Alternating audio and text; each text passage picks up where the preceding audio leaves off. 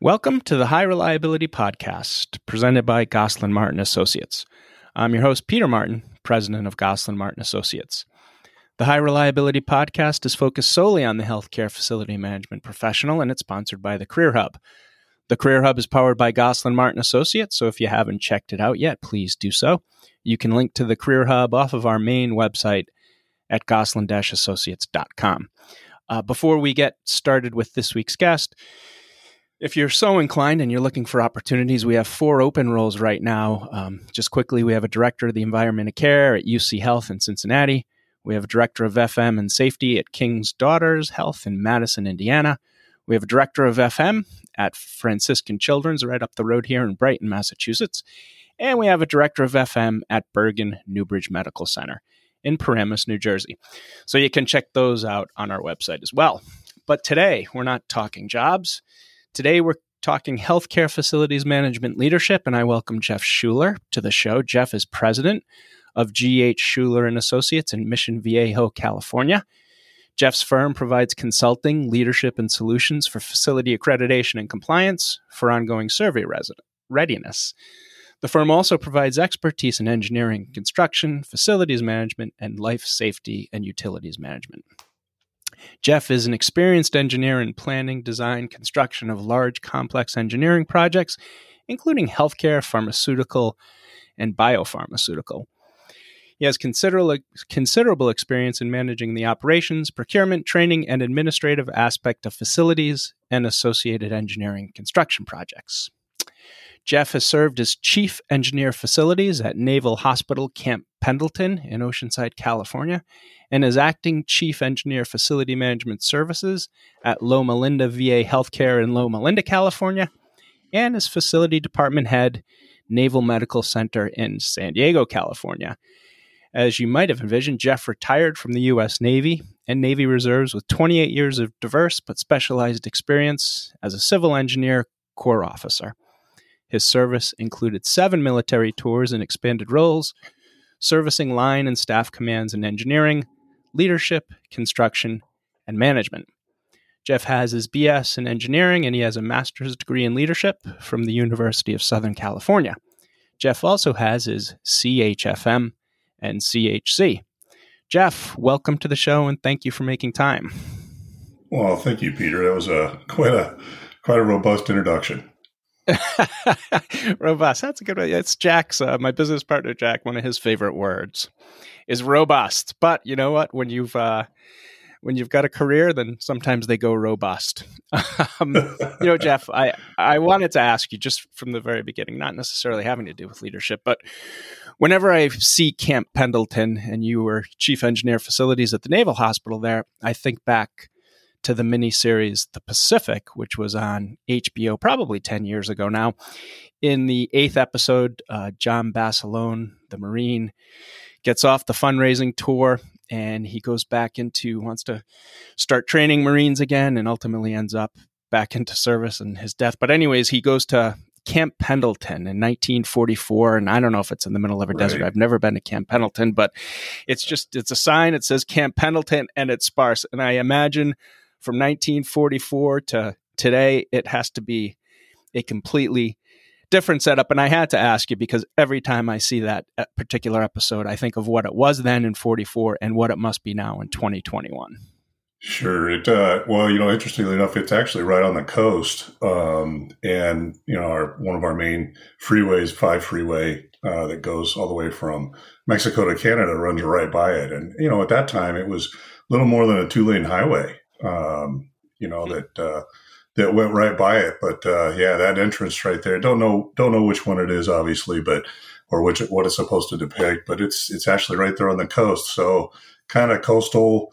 Uh, you know, but a lot of a lot of low chaparral type of foliage around there. So it was kind of interesting when I saw that as well. How big is? Uh, how, do you know how big it was then, and how big is it now, Camp Pendleton? Um, you know, I don't know what it was then, but I know now it's you know uh, several hundred thousand acres. I think um, it's it's quite a big facility. They do a lot of a lot of different type of specialized training there. Did you enjoy your time there? Oh, it was great. It was great. Uh, you know, brand new facility at the time that I uh, was working there, and you know, a couple years old, and you know, it was excellent to be part of that team. So, tell us, Jeff. You know, this is um, this is a podcast just on leadership and healthcare facilities management. It's the first time we've broached this topic singularly, but obviously, when you talk to people, you always talk about leadership. And and I wanted to reach out to Jeff for this particular um, topic, we first met at the ASHE annual conference. I don't know, years ago now, not years ago, but multiple years ago. Jack and I were doing a one day seminar uh, that Jeff attended. It was on a Sunday.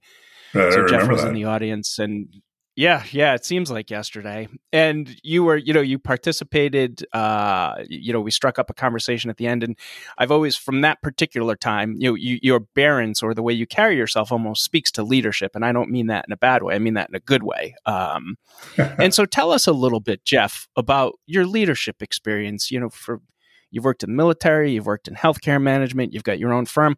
Tell us a little bit about your leadership experience, if you will. Sure. Well, you know, I think all of us, you know, come to it from a different place, but uh, a lot of similarities about it. And, and really, I learned a lot about leadership from the people I was around in school and as a youth and, you know, church groups and scouting. And, you know, I had a lot of military families that uh, were around. Uh, around me as I grew up. And then, you know, as an adult, you know, some more formal education and schooling and leadership, certainly with the military. But I, you know, I started out, you know, really when I th- think about it, my leadership experience started out when I was playing sports and in music. You know, where I was following, you know, a, a leader, either self-designated, uh, you know, as an informal thing, or as a designated, you know, formal position, in in any one of the groups that I was in, and you know, working with others, you know, kind of became the requirement for success of the team or the group at that time.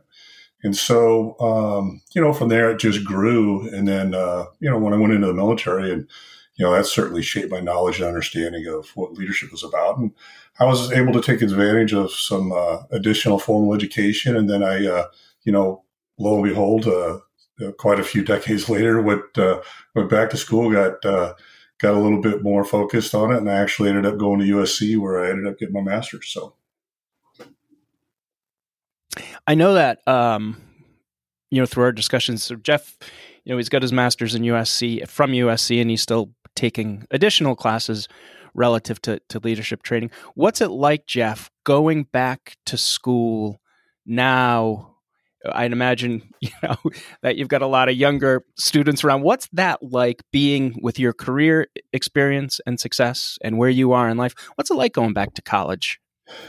It's been a, you know, I, I tell you, it really has been an, an enjoyable experience, very eye opening for me. Of course, I'm bringing a, a, a, much different focus and perspective to, you know, my experience at, uh, at academia again. I, I, wasn't particularly a great student all through high school and my first attempt at college, where you know, ended up with my bachelor's. But it was it was uh, it was a struggle, and and it still was a struggle. But I think I brought uh, to this experience a, a, different perspective of, hey, I'm really um, focused here on you know self improvement and development of you know what I thought I was actually pretty good at, and you know what I've discovered was, boy, could I have been a whole lot better. Um, and so that was that was something that that kind of opened my eyes. But I got to tell you, uh, being around the students uh, on campus and in classes, you know, really, really smart people, just brilliant uh, in in their own ways, in ways that I probably wasn't able to to see or appreciate, you know, as a younger younger adult going going after my bachelor's. But um, it was a great experience, and the energy that they have, the enthusiasm that they have, uh, and the and the intensity that they bring to you know in a positive way to to you know their courses of study, whatever that is. So it's been it's been a great great enjoyable experience, and certainly you know part of the learning process uh, aside from just sitting in class and absorbing all the material and participating in what's happening. So when you recount your career experiences because I'd imagine a lot of your sessions they must be very interactive and and and classroom discussion. When you uh, when you relate what you've been through, when you bring your perspective to to the class, are they are and when I say they, I'm talking about the, the younger students there. Um, what's their reaction to you? Are are they listening to you? Are they absorbing what you're saying, or is it is it is it like you're in two different two different lifetimes? What's that like? How do they how do they take what you offer? No, that's a that's a great question, and it's something I had to you know learn to be observant about as well. It was interesting, you know, just uh, you know, last night I had a class, and um, some of the comments and perspectives that uh, come from the students, you kind of wonder, hey, are they listening? Because it's you know kind of t- difficult because right now it's it's uh, online. We're participating in the in the online version of of the in person classes. And some of the feedback that I'm getting is, you know, they really are interested in some of the experiences that I have had and uh, that have been afforded to me, and you know, it just opens their eyes for a from a perspective that you know maybe they don't see as often, just because you know they're around people that tend to be more their own age, and so mm-hmm. um, you know similar experiences from those from those uh, friends or students or acquaintances that they have, and then all of a sudden they have you know someone with a little bit more time in the slot, a little bit more experience, and and they're they're interested to hear how that how that played out, and you know learning from you know what that um, exchange can teach them. So it was it was kind of an eye opener for me. It's like you know what what do I really have to bring to this? I certainly, like I said before, wasn't a great student when I when I was going at it uh, before several decades ago, but uh, now apparently, you know, the value that I'm bringing, or one of the values that I'm bringing, is is I have had some time out uh, doing and practicing and being a part of some different applications that you know they're they're about to go into. So they're they're very interested. Yes, yeah. You know, I, are there um, generational leadership nuances that you're observing? And and you know, I asked that question. Um, I was listening to an interview this morning with um, Scott Drew, and Scott Drew is the head coach at Baylor, and Baylor just right. won the uh, the men's uh, college basketball title, and they were yes, they and, did. Uh, they were asking, yeah, it was a, I don't we I don't know who you were rooting for, but uh, I didn't really have any rooting interest other than to see a good game, and they certainly blew out the sure. Zags. So that I, I wasn't. Sure. That's why I don't bet. Um, but anyways, Drew was saying that um, you know one of the things that he does, and, and it struck me when he said it because it really is a change, and I see this with with with my kids too, questioning me quite a bit. Is you know he said today with my kids, with my uh, players, I get their buy-in when I explain the why. He's like, I, I can't just tell them to do it anymore. You know, I, I right. tell them why we're doing it, and that gets their buy-in, and that's very different than coaches that we had. That's very different than the way Bobby Knight operated, or take anybody from oh. even ten years ago. But I said that's certainly a, a generational change. Are there it things is. that you observe, Jeff, relative to leadership and generations that you know you would never explain the why 20 years ago but you have to kind of no. now to get that buy-in are there other things that you've noticed well, there, yeah, there is, and it's interesting. You know, the this is really the first time in history where there's been four or more generations working side by side in the workforce. I mean, it's just you know kind of unprecedented in that way, and so you know, and, and that's important because you know each generation expresses their attitudes and behaviors and expectations differently, and so from that diversity perspective you know, we can actually learn and grow a lot together as, you know, whatever the tasks are that we're trying to accomplish. And it's, you know, really proven to be very valuable to have a multi generational workforce. Uh, you know, when, when it's practicable, you know, not, not every situation lends itself to that. Um, but certainly more than most people would realize. And so really the, the best way when you think about it, when you go back to, you know, the sports that we were talking about, you know, you're right. You know, I never had something explained to me as why. I just did it. And I trusted that they had the best interest of the team at heart or my growth and development at, at their core as to why I'm practicing something for the, you know, 500th time that I think I know how to do. But really it's, it's, um, you know, the, the, the wisdom that, that, um, is coming out um, based on you know the successes that we've seen all across the different lanes of you know whether we're talking about sports or business or whatever it is we're talking about. And and really it's come back to the, the you know the leading indicators are that the best way to manage a group with you know conflicting work work ethics or dissimilar values and personal styles is to understand what their individual characteristics and behaviors are because you know there's a lot of nuances there that are very powerful but subtle you know how do they prefer feedback right how do they prefer to communicate you know and, and that was one thing going back to school you know, everything's so electronic and digital, and I'm kind of challenged in that area. And and uh, you know, it it really was comforting to know that uh, someone could help me with that. I, I, remember sitting down at my first first day of class, actual first day of class at USC, and I'm sitting at a table with a you know a group of of people that are very very bright and and very smart, and they're also very into the technology, what's going on. And I'm an old take notes on a piece of paper and a three ring binder kind of guy.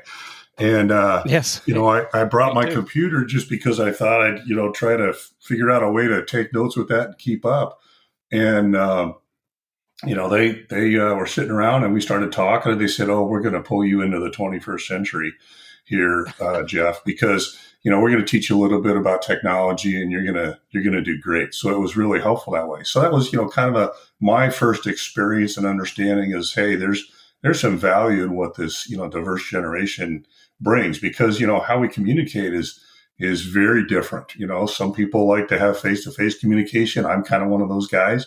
Uh, and if you can't do it face to face, certainly over the phone, but you know, email and texting and you know all the other platforms that are out there are are very useful to these guys, and that's how they do it. And you know, we kind of have to learn how to be comfortable doing that. And you know, how how do they prefer to have work assigned to them is is also another way to kind of think about you know how does that how does that work? And granted, you know, depending upon the the situation you're in or the company that you're in, there's there's preferences set by that culture. So it really is a diversional, a, a, a diverse way of uh, you know getting the best out of everybody, and you know to produce the best outcomes for you know whatever organization we're working with or for.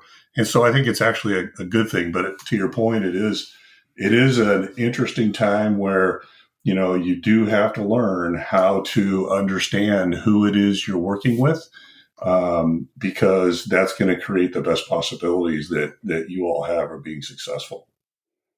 Mm, yeah, great answer.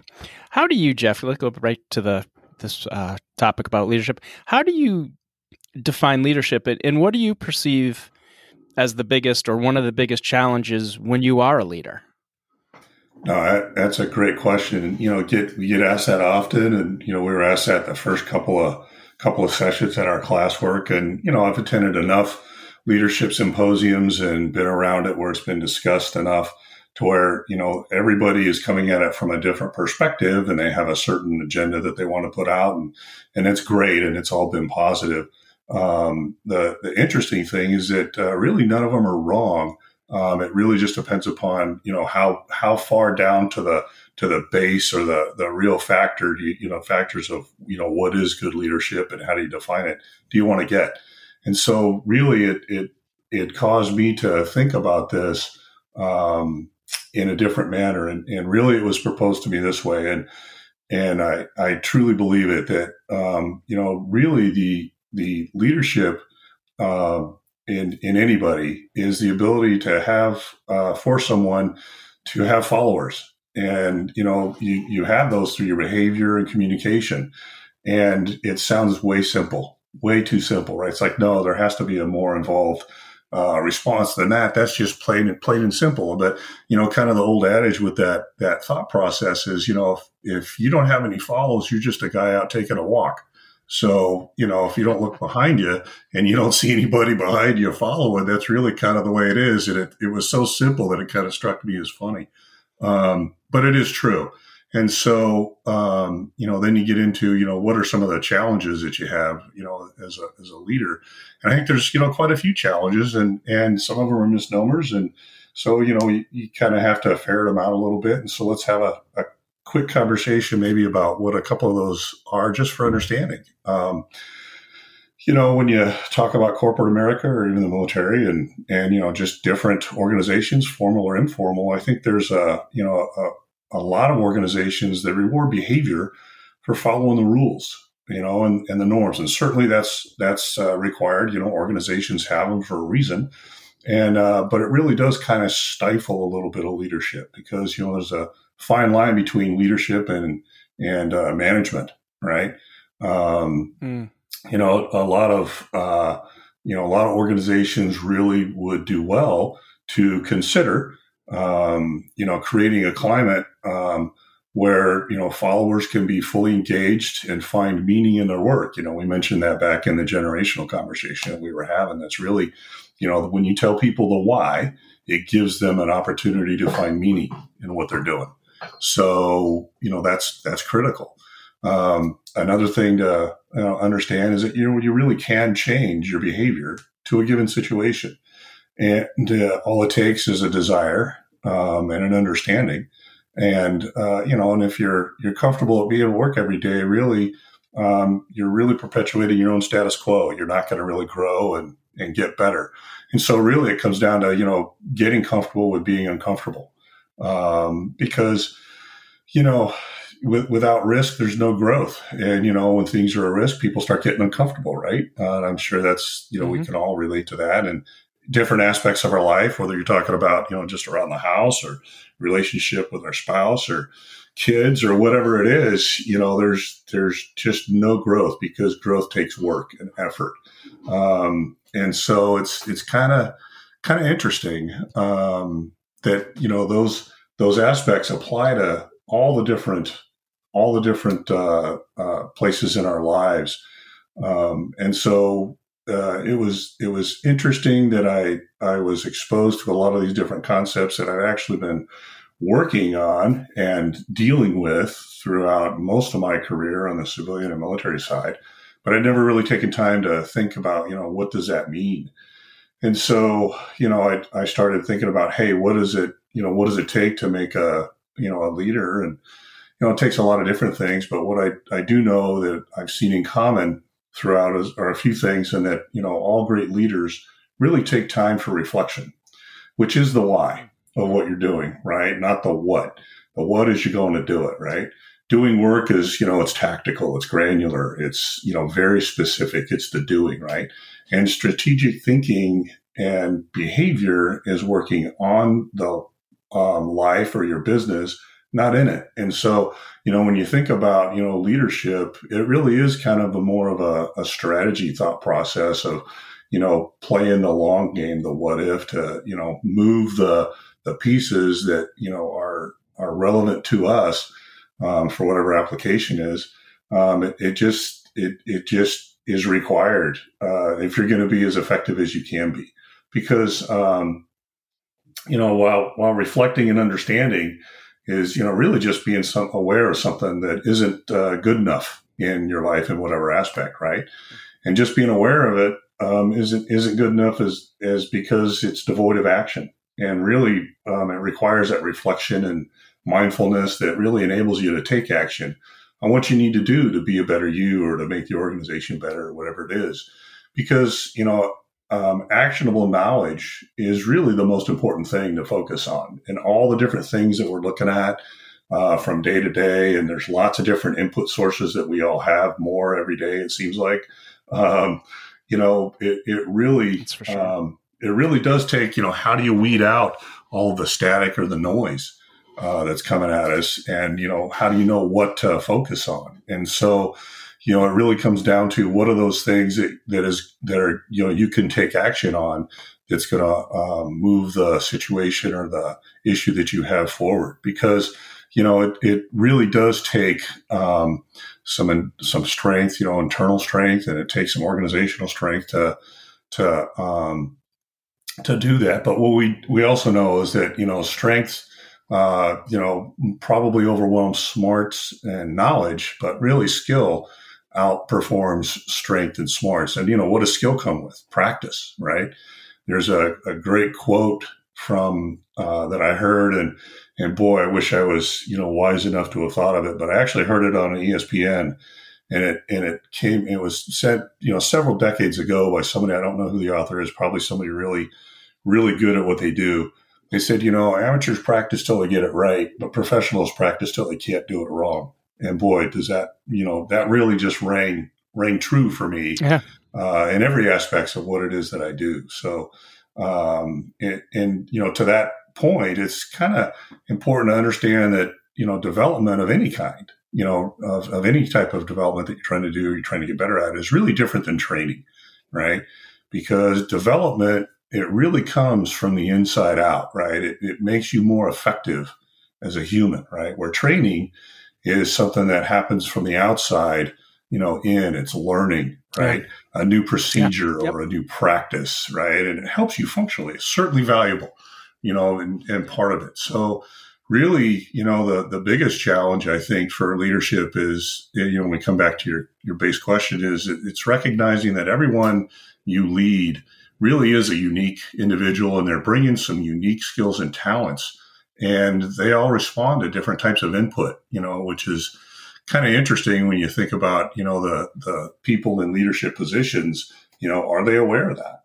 And so that was kind of one of the, one of the things that caused me to go, hmm, you know, this is something I need to pay attention to. So, well, how do you, you know, especially these days where, like you said, you're getting inputs all over the place, and and you're doing more with less, and um, there's just so many demands that are flying at leaders.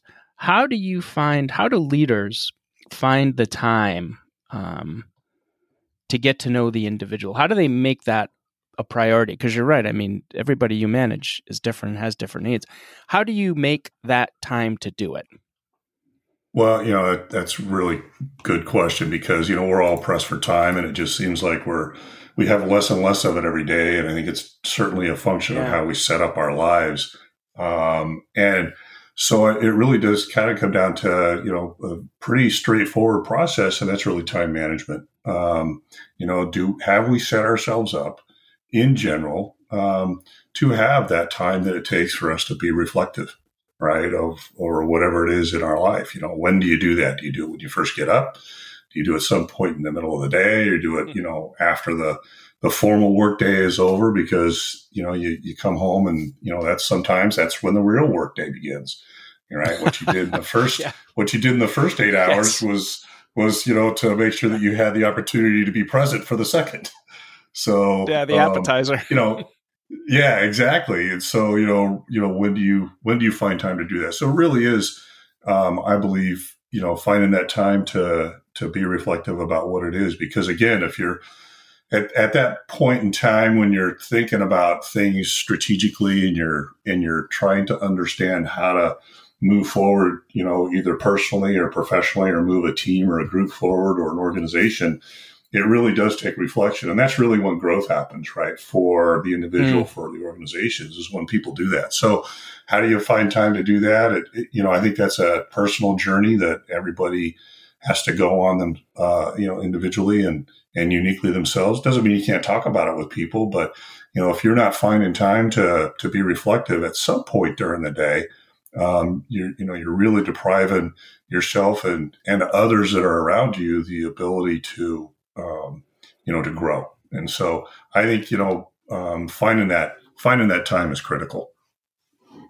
Yes. Yeah. No, it's, it's true. And it's, you really do need to do it. And, you know, we have, um, you know, we've been doing some, some Zoom classes, just 45 minute bites. And, and I'm, you know, like you in that regard. I, I, I try to make that time and I go, you know, I have my notebook and a piece of paper uh, and a pen and I just sit there quietly. And you know, you just got to find that time. It's hard to do, and I always tell people, especially in our classes when we're talking about career growth and where you know, where do you want to be? What do you want to do? You need to carve that time out. And you know, I know my kids love to use. Uh, you know the computers the, the their ipads sure. and i tell them sure. especially my oldest who's a sophomore in college you know as you're thinking about it just get a pen and a notebook and sit there quietly get right. rid of all the inputs in your life because that's when you right. go and that's when you determine courses. It's just so important to do it and you don't want to because when you have that time you might be tired. You'd want to go to bed, but right. it's it's critical like you said. Without it, how do you grow as a leader or as a, in a career or as a person?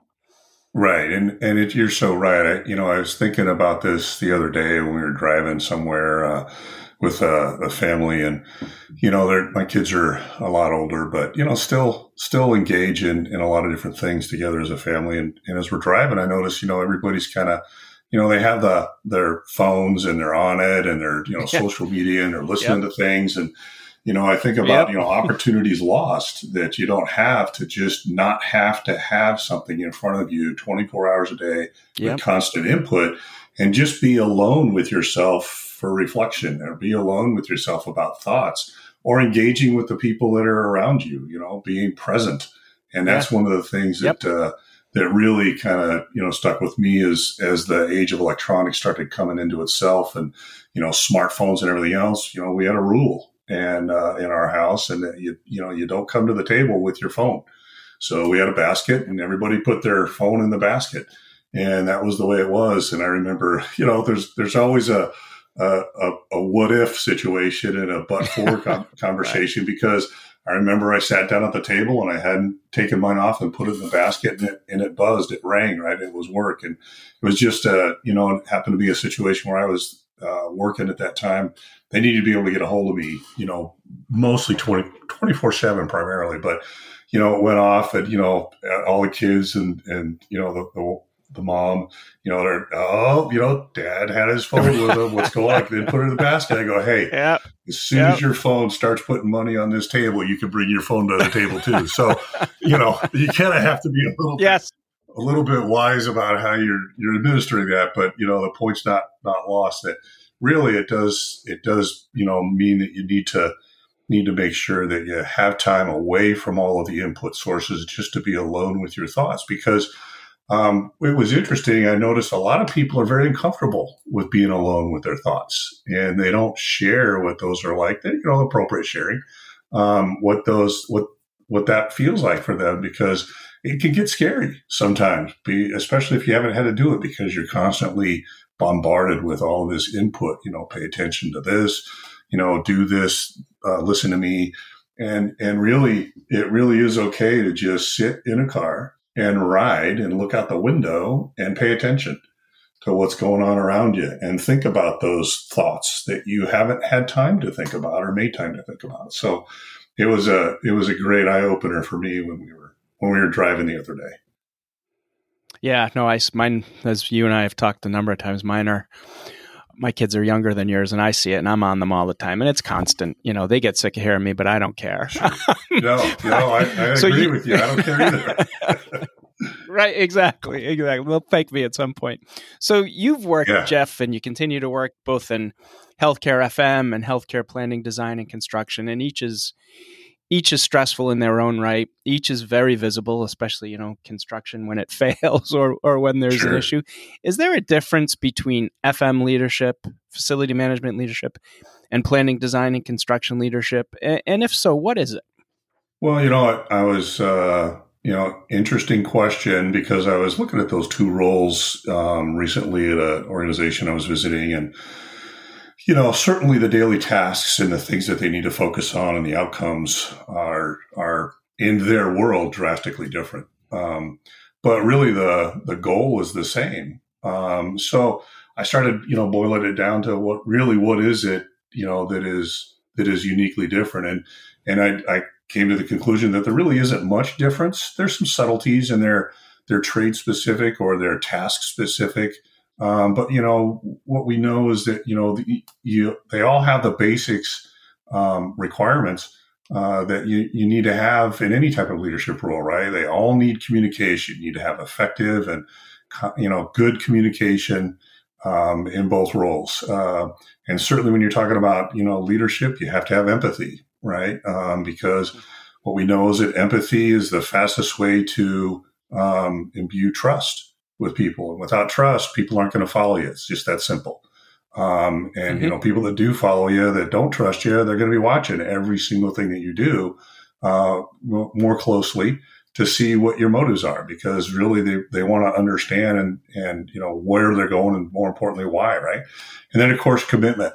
Um, you know, the commitment that that you have to them as as uh, uh, someone that's you know part of the organization, and so you know the the the roles um, between FM leadership and you know planning, design, and construction leadership a um, little bit different, but uh, really, you know, I think the, the FM leadership uh, has specific stakeholders that you're dealing with uh, every day. More of the frontline healthcare workers on a daily basis because they see your staff um, and you every day because you're responsible for the physical space that they're doing their job in, right? And so, you know, can you can you bring to them your professional expertise and understanding the you know the details of your building or your campus I like to think of it as as the ship, right?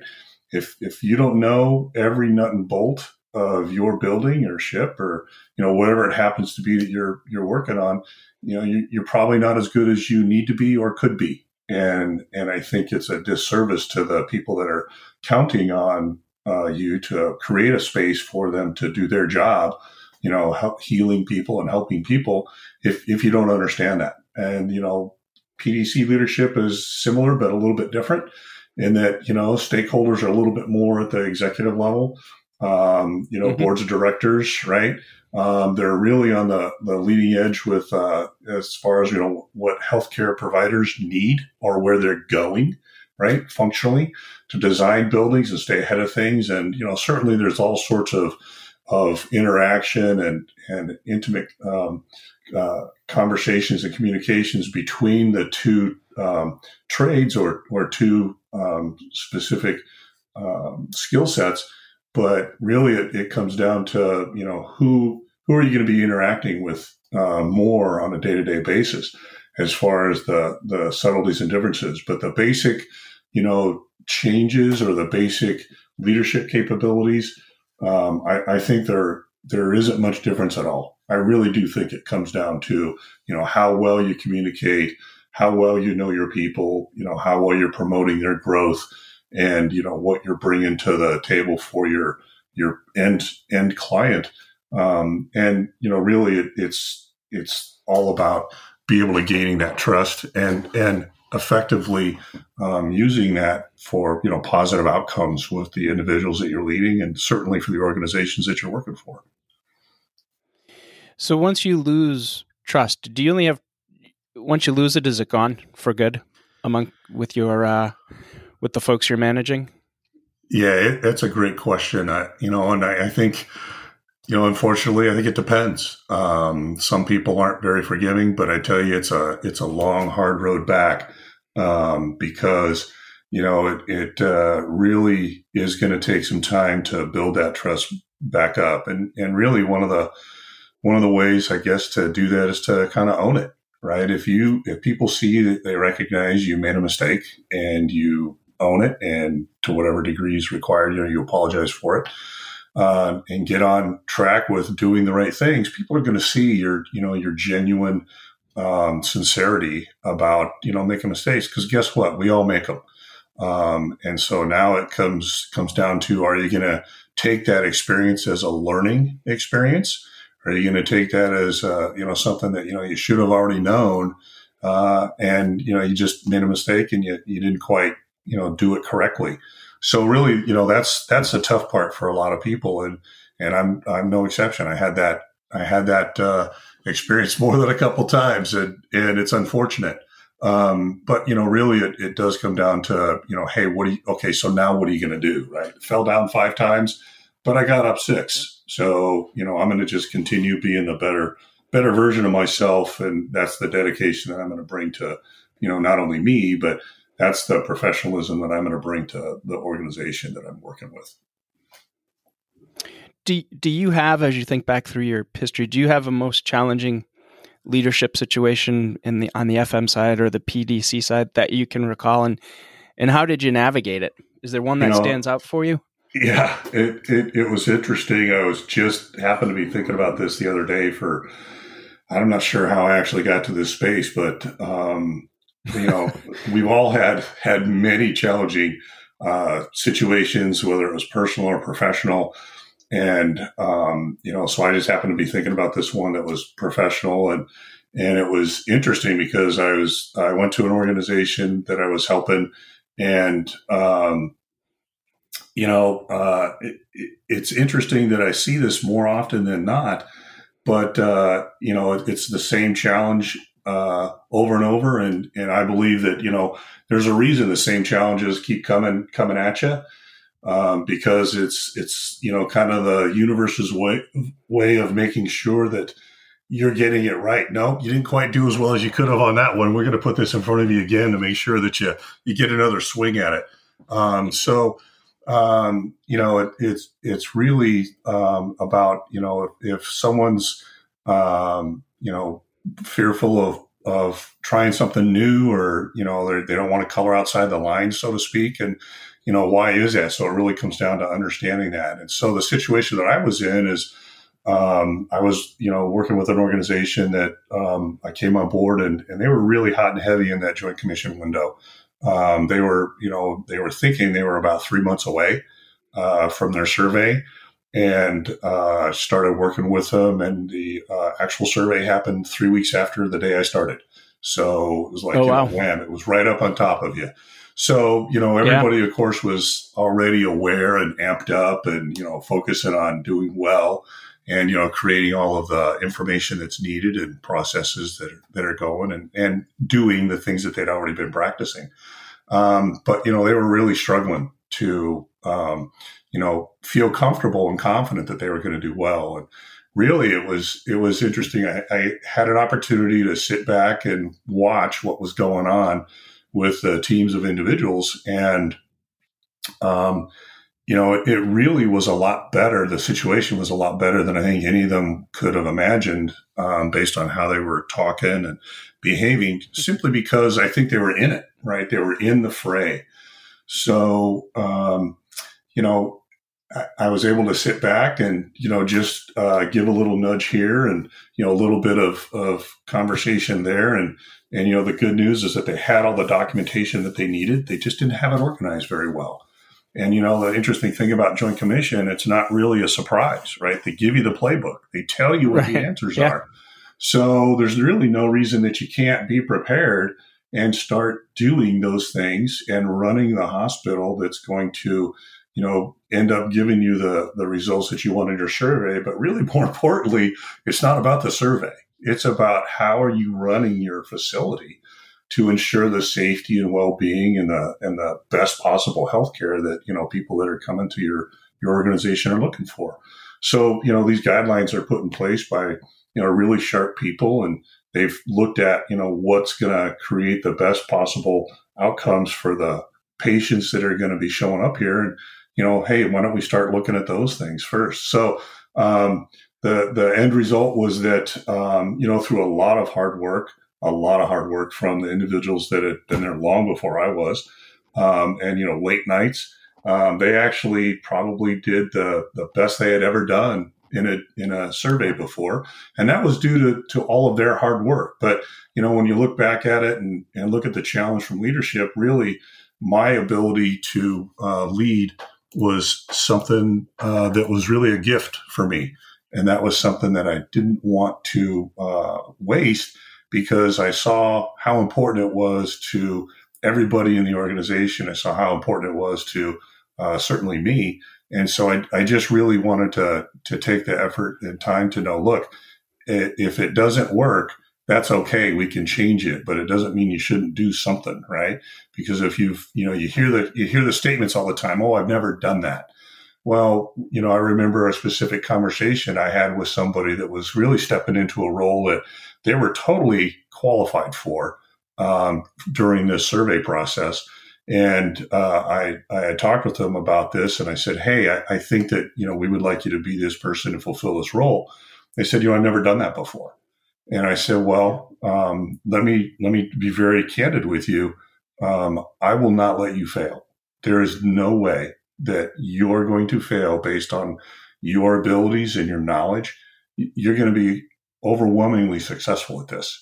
And I think sometimes, you know, we just need to hear that from somebody that there's, absolutely, you know, they have, yeah. they have confidence in our abilities and, and that, you know, okay, so if, if we, you know, have a little hiccup or we stub a little bit, it's going to be fine because that doesn't define, you know, that your whole program or, or issue is, is goofed up and it needs improvement. Um, it just means, you know, hey, pay a little bit more attention to what's going on here. So I think, you know, part of that, um, you know, uh, leadership is to, is ability is to recognize, you know, individuals that might be struggling with a little bit of self confidence or, you know, certainly it comes from a place of, of care and concern because they want to do the best that they can do.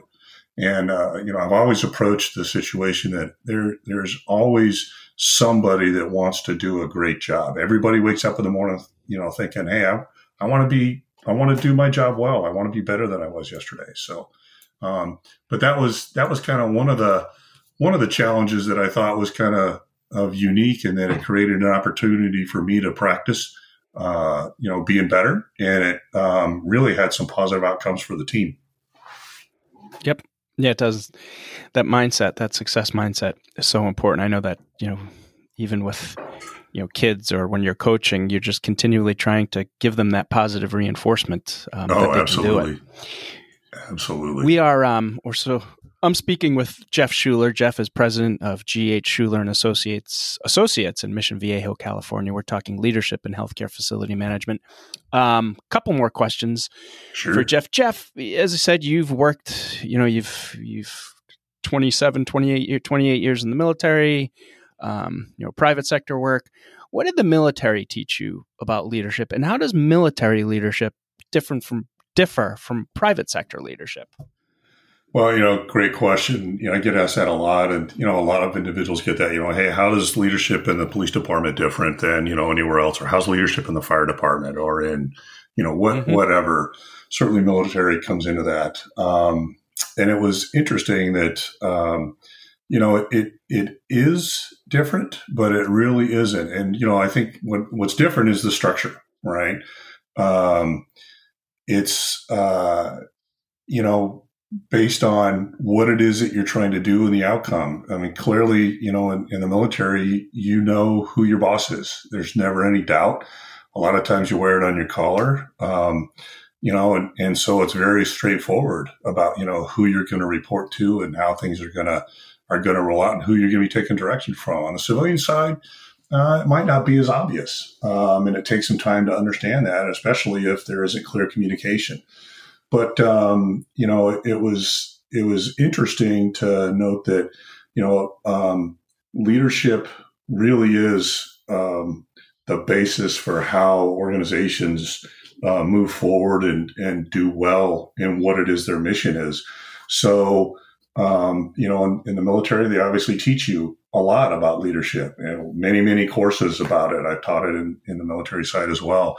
And um, it, it, really is um, kind of the same thing, um, but it just depends upon, you know, how you're going to communicate about what that is. And, you know, unfortunately, sometimes you get, you get to work with some leaders that aren't as good as you would like them to be or they need to be. But I think that also is a learning learning lesson opportunity and a, and a process that will that will make you better as as a leader as well because we all know we've seen people do things or we've watched people do things that uh, you think to yourself man if i'm ever in that position i am not going to do that and you know what's what's that if it isn't a great lesson right so right, um, right. you know but I mean, if you think about it, the military, I mean, you know, certainly the obvious things, right? You know, they're, you know, they deal with natural disasters, right? They deal with, you know, resource deficiencies, logistics issues, communication issues, emergency issues.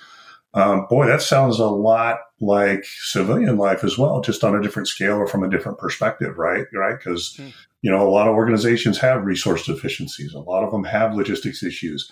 Talk to me about an organization that doesn't have communication issues um, you know, and of course, in their own world, you know, they all have emergencies that they need to deal with. So, you know, similar but different, I think. And so, um, I think you know the military and and you know certainly first responder organizations bring a, a sense of and a, and a perspective of discipline, and by discipline I mean focus and intentionality and processes that some civilian organizations don't bring.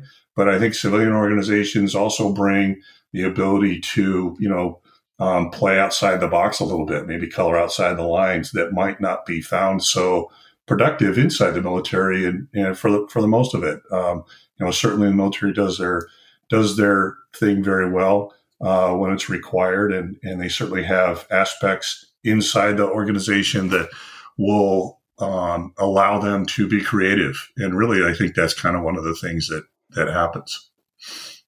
Yeah, it's interesting. You mentioned the uh, the chain of command. One of my earlier bo- bosses, who like a long time ago, well, not a long time, long enough ago, was um, ex-military, a gentleman by the name of Chris DeCaro at uh, uh-huh. Medical Care.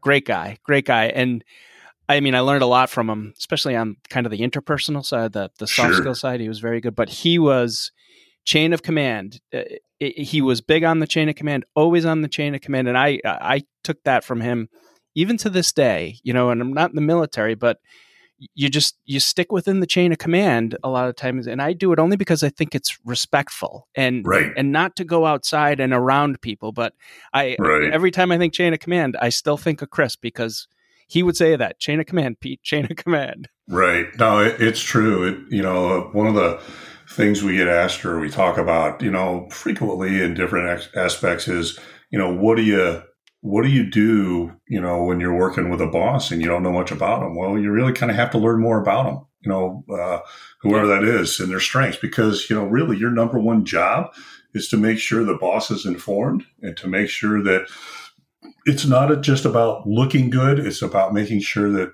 you know, really they're walking into any meeting that they're going into as the smartest person in the room yeah. about whatever the topic is that they're going to go into. And, you know, the reason that they have you there is so that you can make them smarter. Um, and, and that's really what, yep. you know, you know, we talk about it takes a village, right, to, to raise people or to help people. And that's part of what it is. It's a responsibility to, that, you know, that you owe your boss to keep them informed and to make sure that they're not going to get blindsided by something. And so really that, yes. that is uh, the, the takeaway from that. Yep. Yeah, no, it was, uh, he was big on it. And, uh, it's always stuck with me. Uh, last question for Jeff Schuler, who's joined me today. We're talking leadership. Jeff, president of, as I said, GH Schuler and Associates. And this is, you know, it just this question just popped to me, Jeff, as you were talking. Um, where a leader fails, where or when a leader fails, is there a reason that sticks in your mind, or is there a particular reason they fail, or is it usually a number of different circumstances contributing to failure? Um, you know, I, I guess you're not supposed to end on a negative, but I thought it was a natural yeah, question. well, no, I, I, think it is, but um, you know, we don't have to end there. You know, we could always ask another one. But uh, but um, I think there's you know contributing circumstances. Certainly, sometimes it might be the issue at hand. You know, where all, not all the information was known. But you know, when you're talking about leadership, um, I think a lot of times when people struggle with the success of, of leadership, it really comes down to a couple things. Um, you know, pride um, is one, hmm. and uh, lack of curiosity. Um, because if you're curious, you're going to ask questions about people that you have working with you that are really smart, um, and you're going to listen.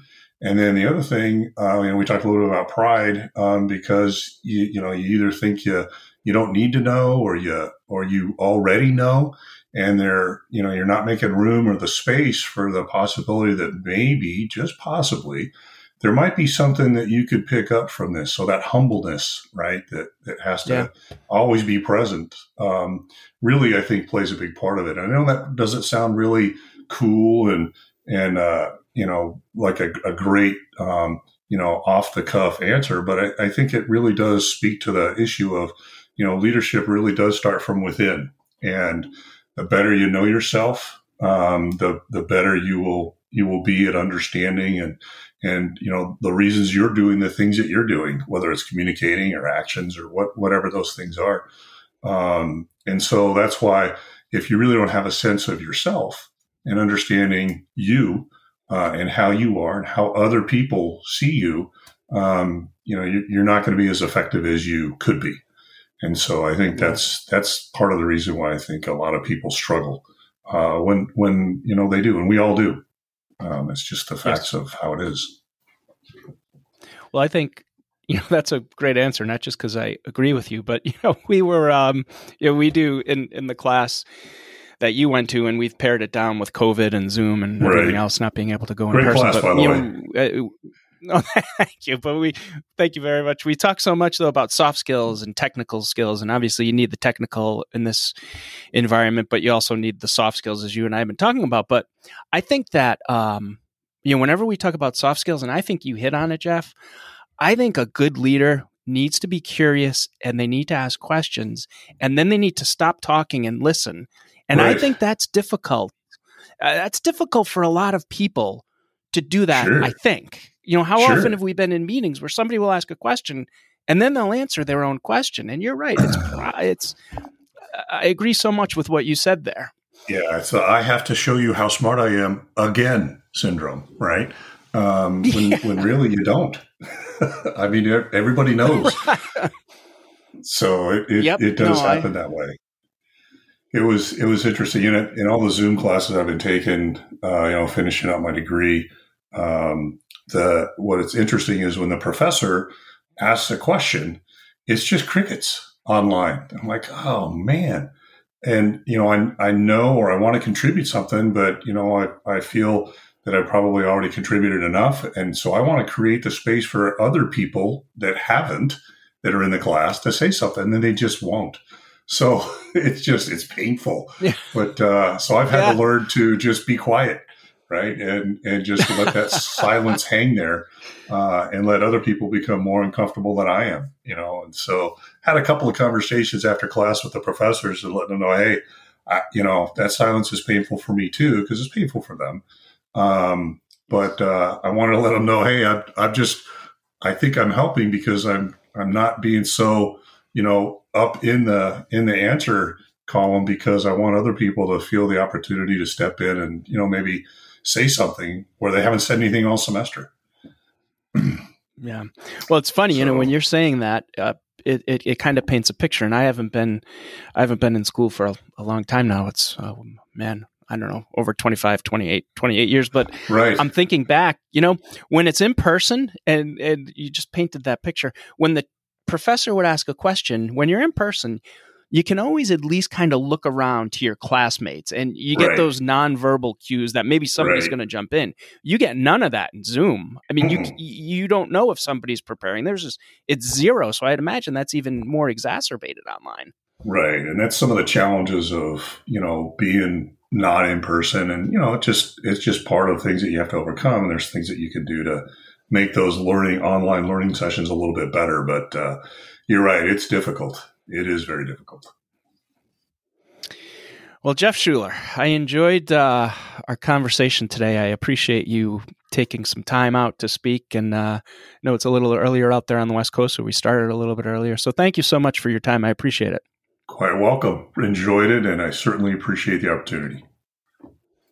My pleasure.